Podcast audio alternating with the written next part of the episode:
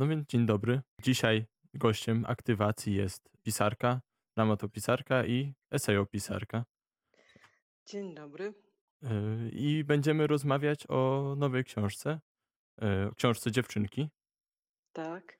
I chciałbym zacząć może z takim yy, pytaniem o formę. Jak pani traktuje tą książkę? Czy to jest bardziej, co są eseje filozoficzne, socjologiczne, jakieś takie literaturoznawcze, kulturoznawcze, czy może zupełnie inaczej? Ja sobie podeszłam do tej książki, jak myślałam właśnie o niej nie tylko przed tym, jak zaczęłam pracę, ale też w trakcie, że chciałabym bardzo, żeby to doświadczenie najpierw dla mnie, jako osoby, która jakoś ten temat bada, a potem dla czytelników, którzy, z którymi się jakoś dzielę tym wszystkim, co mi przyszło do głowy, o czym sobie pomyślałam, jak sobie o tym wszystkim pomyślałam, było takim doświadczeniem, w którym za, co do zasady dzielę się też swoimi odkryciami lekturowymi, filmowymi, czasami takimi e, społecznymi. I cały czas to było dla mnie najważniejsze, żeby jakoś ujść przed taką, przed takim wejściem w jedną konkretną kategorię, tylko przyjrzeć się tej figurze dziewczynki na bardzo różne sposoby, od takiego patrzenia poprzez dziewczynkową, dziewczyńską codzienność, poprzez też takie figury dziewczynek, które jakoś, e, które jakoś kojarzyłam w bardzo mocny sposób, czy to z filmów właśnie, czy z książek.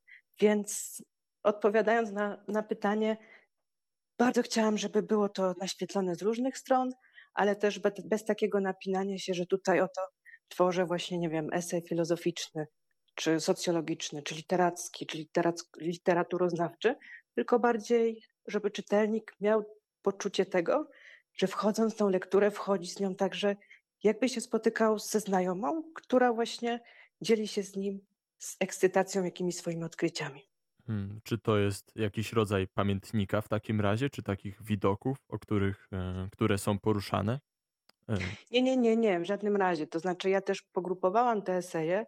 E, jest ich tam, o ile dobrze pamiętam, około dziesięciu, i każdy z nich ma swój konkretny temat, więc jak gdyby jest to taką relacją, ale ta relacja nie jest nazwana, tylko trochę wydarza się na poziomie konstrukcji tych, tych esejów, właśnie w, w sensie takiej bycia w dialogu z, ze swoimi lekturami, ze swoimi przemyśleniami, czasami też z takimi doświadczeniami prywatnymi, ale przede wszystkim jakiegoś takiego koncentrowania się wokół jednego tematu, czy by to były właśnie dziewczyńskie pamiętniki, czy by to były, nie wiem, sekrety dziewczyńskie i jakiegoś takiego przyglądania się i słowom, i właśnie zjawiskom, i przedmiotom czasami e, na różne sposoby właśnie. mm, bo w tej, we wstępie y, ucieka trochę od pani, od definiowania, kim jest dziewczynka, ale czy można zdefiniować jakoś dziewczyńskość? Cz- Czym byłaby dziewczyńskość? No właśnie, ja myślałam sobie o tym, że bardzo bym chciała uciec przed taką definicją, czy przed kategoryzowaniem tej dziewczynki, a to z tego powodu, że w miarę tego, jak pracowałam e, nad tymi esejami, przychodziło do mnie też takie przekonanie, że te rzeczy, wobec których też się natykam, pracując przy temacie dziewczynki, nie są ko- koniecznie jak gdyby związane tylko i wyłącznie z doświadczeniem tego, czym jest bycie dziewczynką. I tak jak na przykład pomyślałam sobie o tym, że tak jak piszę w, w, w, w pierwszym rozdziale książki, że chciałabym, żeby to była książka dla dziewczynek bez względu na wiek i płeć i też jakby pozostając wobec konkretnego przykładu, bardzo chciałam na przykład, żeby jakoś to doświadczenie, które mnie się kojarzyło właśnie z tą byciem, byciem dziewczynką, z tym byciem dziewczynką, które na początku, wobec którego też miałam taką swoją własną nieufność, bo bycie dziewczynką mnie się kojarzyło jako dorosłej osobie, właśnie z, takim, z taką przestrzenią świata, w którym się jest trochę zmniejszonym, trochę takim pozbawionym znaczenia, czy to znaczenie jest odbierane tej figurze, trochę tak potraktowanym niepoważnie, ale też trochę pozostającym w ramach takiego poczucia, że się zawsze jest właśnie nie dość, niewystarczającym, że nawet jeżeli pisałam w tej książce o e, Judy Garland czy o Shirley Temple, czyli takich sztandarowych filmowych dziewczynkach, to to, co jakoś mnie zainteresowało w, w tych lekturach o nich, to było to, że one nawet w tamtym momencie, w którym były, już były za stare na to, żeby być dziewczynką. Sześcioletnia Shirley Temple już była za stara na to, żeby być dziewczynką, że one były siłą rzeczy też wobec tego obrazu popkultury cały czas zmniejszane, cały czas jeszcze upupiane trochę właśnie tym byciem dziewczynką. Więc pomyślałam sobie tak naprawdę, że tego rodzaju doświadczenie, czyli właśnie doświadczenie, jakby to powiedzieć, poczucia tego, że jest się potraktowanym taki sposób upupiający, albo właśnie pozostaje się wtłoczonym w takie przekonanie, że jest się niewystarczającym, jest takim przekonaniem, które myślę, że w którym się może rozpoznać i kobieta, i chłopiec, i mężczyzna. Jest to jakimś takim wspólnym doświadczeniem.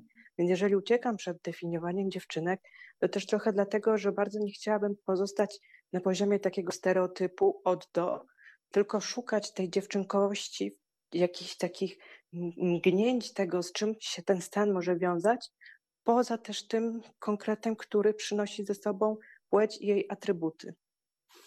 Mm, bo dziewczynskość to jest stawanie się. Tak, y, mhm. często pisze pani o tym w książce, ale czy ten proces się kiedyś kończy?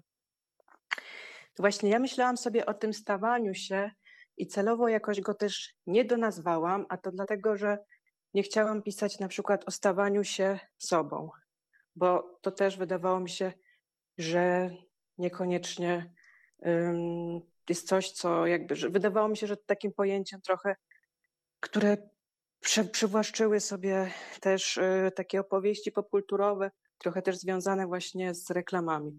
Nie chciałam też bardzo, żeby to stawanie się było stawaniem się lepszym, żeby to nie było stawanie się, które ma wyłącznie na celu to, żeby, nie wiem, nad sobą pracować w takim sensie, żeby się cały czas udoskonalać, tylko chciałam pisać o stawaniu i dlatego go też nie doprecyzowałam, dlatego że bardzo chciałam, żeby to stawanie się po prostu było związane z takim czystym pędem, który jest jakąś też radością życia, jakąś ciekawością wobec życia, że nie ma konkretnego kierunku tego, kim mamy się stać, jacy się mamy stać, tylko po prostu jest taką energią, wobec której człowiek cały czas jeszcze ma ochotę, bez względu na to, ile ma lat, pomyśleć o sobie coś, czego wcześniej nie myślał, postawić się w sytuacji, w której by się nie postawił, jakoś siebie podważyć, jakoś dać sobie szansę na to zaspokojenie tej właśnie ciekawości, o której mówię, i na to stawanie się jako taki proces dla samego procesu i dla też takiej frajdy, którą niesie, a nie tylko dla jego efektów końcowych.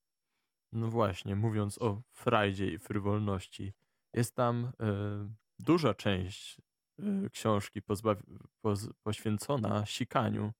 Y, I może chce Pani jakoś rozwinąć dla słuchaczy, którzy na pewno jeszcze nie, nie czytali tej książki, jak właśnie to sikanie ma się do bycia dziewczynką i co to może nieść za semantyczne znaczenie, semantyczną jakieś treści za sobą. No tak, w książce jest jeden rozdział, jeden esej poświęcony sikaniu i, i, i y, też trochę w takim odseparowaniu tego od konkretnej płci, ale ja też na przykład wiedziałam, że jakoś podchodząc do tematu właśnie tej dziewczynki, będę się musiała zmierzyć na przykład z tematem, czy jak gdyby opracowywaniem narracji wobec ciała. Bardzo nie chciałam, żeby to ciało było tylko i wyłącznie sprowadzone do przymiotnika, nie wiem, rosnąć, cokolwiek. Chciałam, żeby to ciało, chciałam nadać temu ciału czasowniki.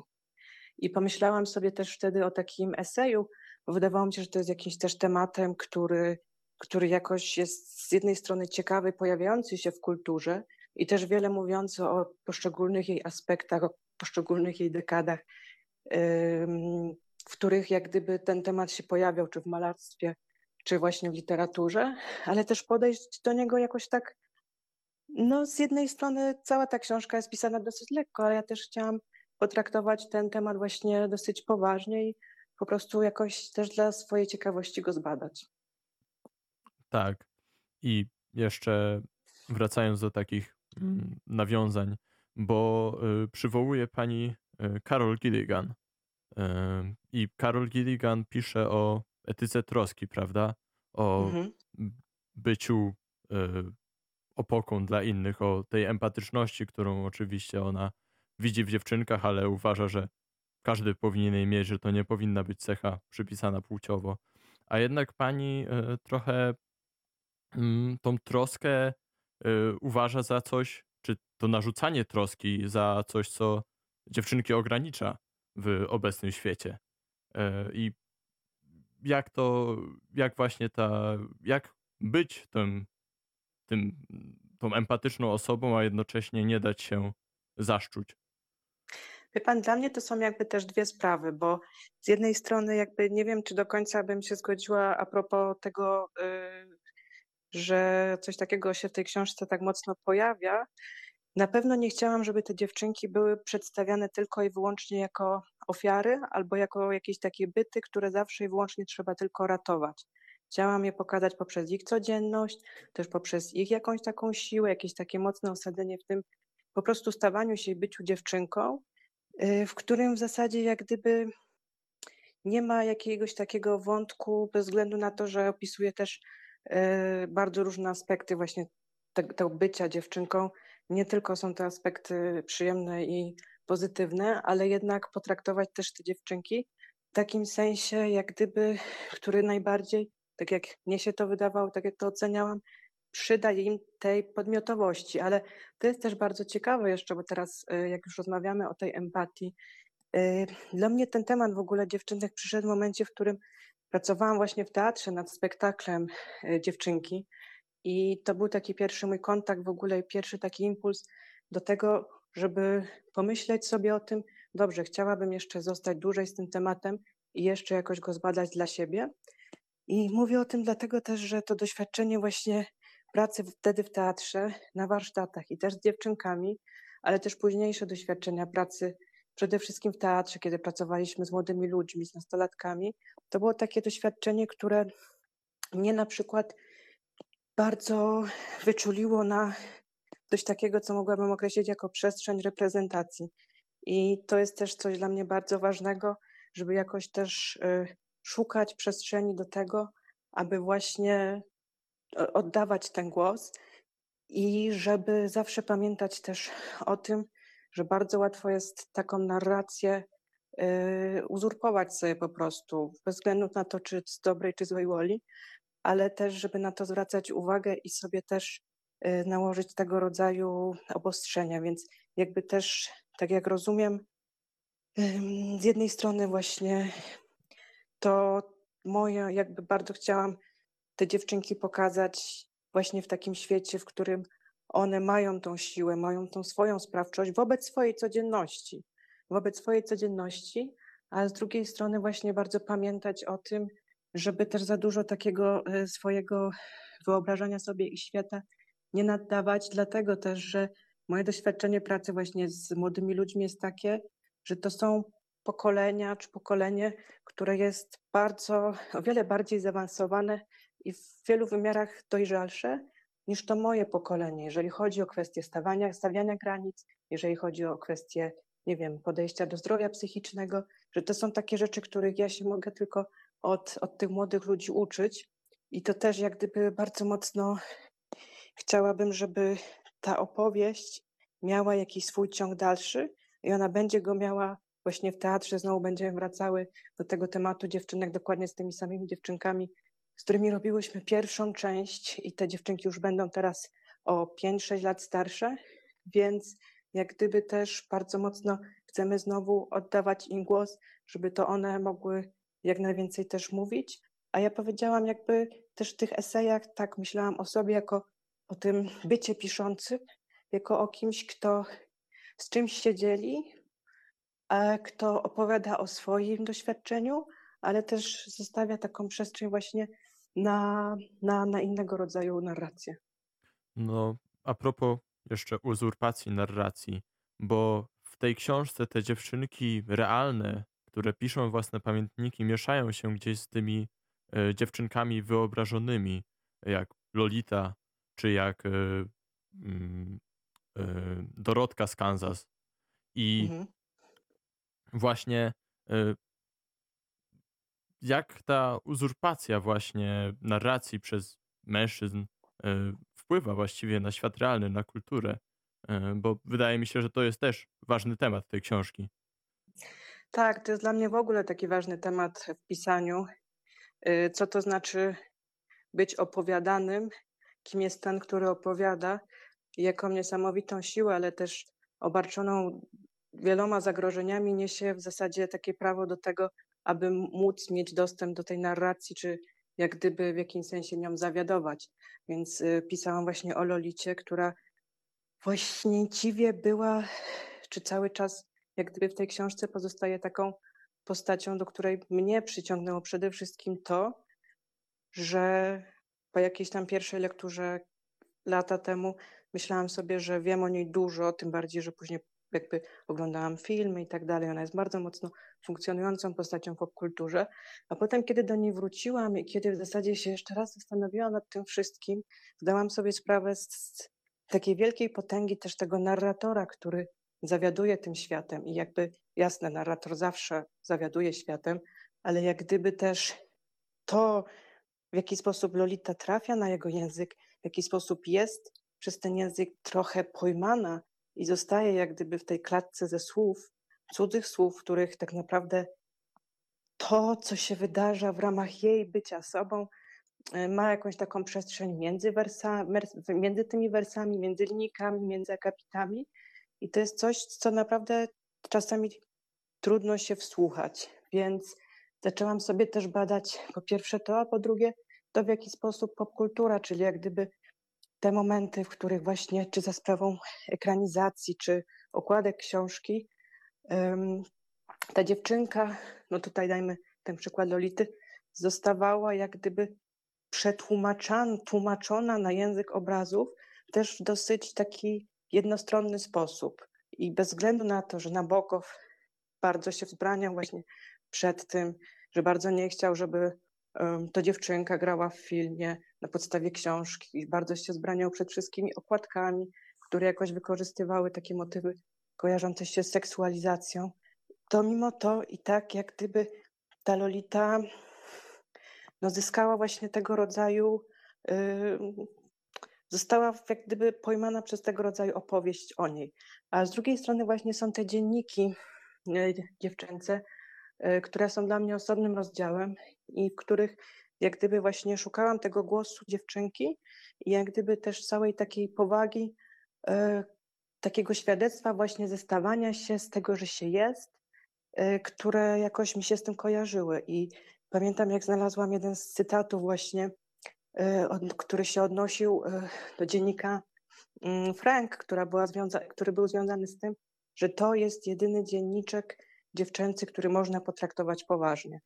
I pomyślałam sobie też o tym, że takie przyjrzenie się różnego rodzaju dzienniczkom z różnych kontekstów, czy właśnie związanych z poszczególnymi dekadami, czy też rejonami na świecie, i posłuchanie sobie tego, co mówią e, dziewczynki, czy to, co piszą do siebie, czy jak gdyby to, w jaki sposób w tym dzienniczku po raz pierwszy wypróbowują przed, przed samą sobą swój głos, i to w zasadzie jakby co myślą, jak myślą, co jest dla nich ważne, że wszystkie te takie ślady świadectw ze stawania się dziewczynką też były dla mnie ważne. A kiedy właściwie te dziewczynki są kneblowane przez kulturę? Y, kiedy narzuca się tabu na to bycie dziewczynką, jak na przykład kiedy mówiliśmy o, y, znaczy kiedy pani pisała o menstruacji i o y, tabu z tym związanym? No tak, czyli z jednej strony to są takie aspekty, które jak gdyby też nie dotyczą tylko dziewczynek, ale powiedzmy, że to się też rozciąga na, na, na tabu, które są związane ze sferą doświadczenia kobiety. Z drugiej strony też jak gdyby właśnie no tak, są te narracje, które jak gdyby Myślę, że właśnie ten moment, w którym te dziewczynki jakby tak uporczywie są opowiadane jako właśnie, z jednej strony jest ta opowieść mocno w kulturze o nimfetce, czyli właśnie tej dziewczynce takiej trochę złowieszczej, takiej trochę drapieżnej, z drugiej strony właściwie jest dziewczynka, która, która y, no jest właśnie taka super niewinna, bardzo słodka, delikatna i malutka. I trochę miałam poczucie, kiedy zaczynałam pracować nad tym wszystkim, że to są takie dwa rodzaje opowiadania o, to jakoś mamy w kulturze i że to, co dla mnie najciekawsze, To jest właśnie to wszystko, co się wydarza pomiędzy tymi dwa, dwoma sposobami, jak gdyby brania tych dziewczynek na język. Mhm. Dobrze. Y, I też y, w zakończeniu pisze pani takie słowa, że ta książka ma być jak sierpniowe popołudnie. Jednak te treści, y, które tam są, to są bardzo poważne rzeczy, które gdzieś y, dotykają tematu eksploatacji, dotykają tematu przemocy. Y, I czy czym ma być to sierpniowe popołudnie w takim razie? Yy, to porównanie dla mnie było trochę związane bardziej z formą książki niż z jej treścią, bo w posłowiu piszę trochę o takim swoim doświadczeniu ze swojego bycia dziewczynką, kiedy dla mnie jakimś takim ważnym momentem był moment, w którym moja starsza kuzynka czytała mi na głos różnego rodzaju książki. I tego rodzaju sposób dzielenia się z kimś innym tym, co się odkryło, był czymś, co ze mną został już teraz w dorosłości i tak jak są wszystkie te osoby, które na przykład wyrażają jakiegoś rodzaju przywiązanie poprzez to na przykład, że gotują, bo lubią karmić ludzi, ponieważ w ten sposób jakoś wyrażają właśnie swoje emocje też taki niewerbalny sposób, to dla mnie na przykład to czytanie o tym, co się ciekawego właśnie przeczytało, coś, co, się, jak, co mi się wydaje jakoś piękne, interesujące albo w ogóle e, zaskakujące, nawet jeżeli się z tym nie zgadzam. Czyli takie doświadczenie dzielenia się lektury z, z, z bliskimi osobami jest jednym z takich sposobów też jak gdyby dla mnie mm, to po prostu bycia w relacji. Więc jeżeli piszę o tym sierpniowym popołudniu, to piszę o tym sierpniowym popołudniu, kiedy pierwszy raz jako dziewczynka poznałam taką przyjemność takiej narracji, takiej słuchania opowieści, która jest z kimś dzielona, jest wobec kogoś, jest jakimś takim wspólnym światem, który się pojawia między tym, który słucha, a tym, który czyta na głos. Y, I tego też szukałam w konstrukcji tej, tej książki. A jeszcze jedno ostatnie pytanie. Co bycie dziewczynką, co dziewczynkość może dać światu, tak yy, i dać człowiekowi?